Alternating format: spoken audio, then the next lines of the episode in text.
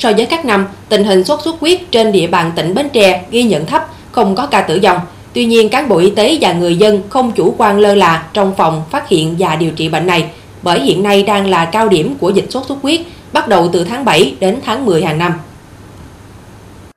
Nhiều năm liên tục Bến Tre không để xảy ra tử vong do sốt xuất huyết. Một trong những nguyên nhân để đạt được kết quả này chính là nhờ vào hệ thống giám sát bệnh truyền nhiễm trên địa bàn tỉnh có sự thống nhất đồng bộ cao. Ca nhiễm ngay sau khi được phát hiện sẽ được cán bộ y tế cập nhật trên hệ thống giám sát y tế toàn tỉnh. Nhờ đó giúp cho việc theo dõi ca bệnh, xử lý ổ dịch của cán bộ y tế các cấp dễ dàng và kịp thời, kiểm soát tốt ca nhiễm thứ phát trong cộng đồng, hạn chế nguồn lây. À, khi phát hiện ca sốt huyết á, à, thì đối với những cái trường hợp cái ổ dịch nhỏ chỉ có duy nhất một ca thì thường các cán bộ của khoa phòng chống bệnh truyền nhiễm họ sẽ tiến hành xử lý ổ dịch trong vòng 48 tiếng hình qua hình thức cái thứ nhất là diệt lăng quang trong bán kính 200m và thung hóa chất diệt mũi. Còn trường hợp đối với những cái ổ dịch lớn như có 3 ca mắc liên tục trong vòng một tuần, thì có thể là sẽ có cái chỉ định à, dập dịch diện rộng khi đó là trung tâm kiểm soát bệnh tật sẽ ra chỉ định và trung tâm y tế sẽ dựa vào đó để xây dựng kế hoạch à, để mà phòng chống cái à, dập dịch bệnh sốt xuất huyết ở tại cái cái cái ấp hoặc là cái xã đó.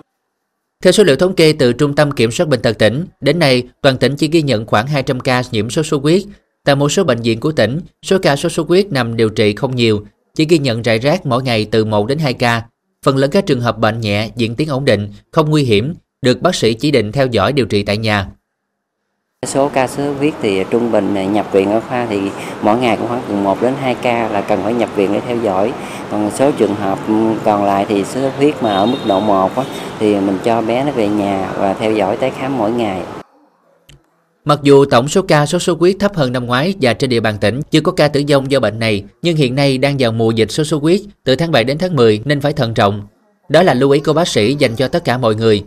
Một khi có biểu hiện sốt, mệt mỏi, không được tự ý mua thuốc điều trị mà cần đến cơ sở y tế càng sớm càng tốt.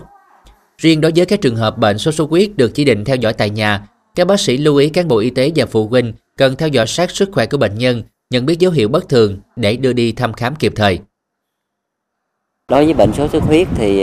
à, từ ngày thứ ba trở đi thì phụ huynh cũng như là các cái nhân viên y tế mình là hết sức lưu ý tại vì từ ngày thứ ba trở đi thì bệnh có thể là diễn tiến nặng thì những trường hợp mà nó báo động như là bé nó bị ờ, nôn ói ờ, hoặc là đau bụng hoặc là thấy tay chân nó lạnh hoặc nó đi tiểu ít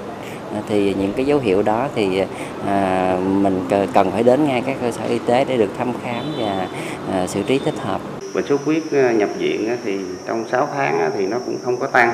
À, theo tổng kết thì nó có khoảng 45 bệnh thì trong đó nó có là cái số ca mà bệnh nặng thì nó là ờ, 4 ca ờ, số ca cảnh báo thì ờ, 10 ca thì trong đó thì đa số thì nó cũng ổn và được xuất viện Sốt xuất huyết là bệnh nguy hiểm không chỉ ở trẻ em mà ở cả người lớn. Vì thế, việc phòng bệnh, phát hiện điều trị bệnh kịp thời ở cả hai đối tượng này đều cần phải được quan tâm như nhau. Về phòng bệnh, mỗi gia đình phải xây dựng thói quen dọn dẹp nhà cửa, thay nước bồn qua, lật úp các vật dụng có thể chứa nước mưa xung quanh nhà mỗi tuần. Bệnh sốt xuất huyết là nó liên quan đến gì? Con mũi vằn.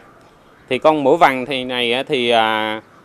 à, gần như là nó có đã lưu hành ở các địa phương đặc điểm khi mùa mưa tới thì mùa vằn này nó đặc điểm nó thích đẻ trứng vào ở các à, cái nơi mà chứa nước mưa dụng cụ chứa nước mưa như lu hoặc là à, các vật dụng linh tinh chứa nước như là à, gáo dừa hoặc là những cái à, lọ hoa nếu mà chúng ta không có à, xử lý tốt cái cái vật dụng này thì mũi nó vào đẻ trứng và nguy cơ nó lan truyền bệnh sốt xuất huyết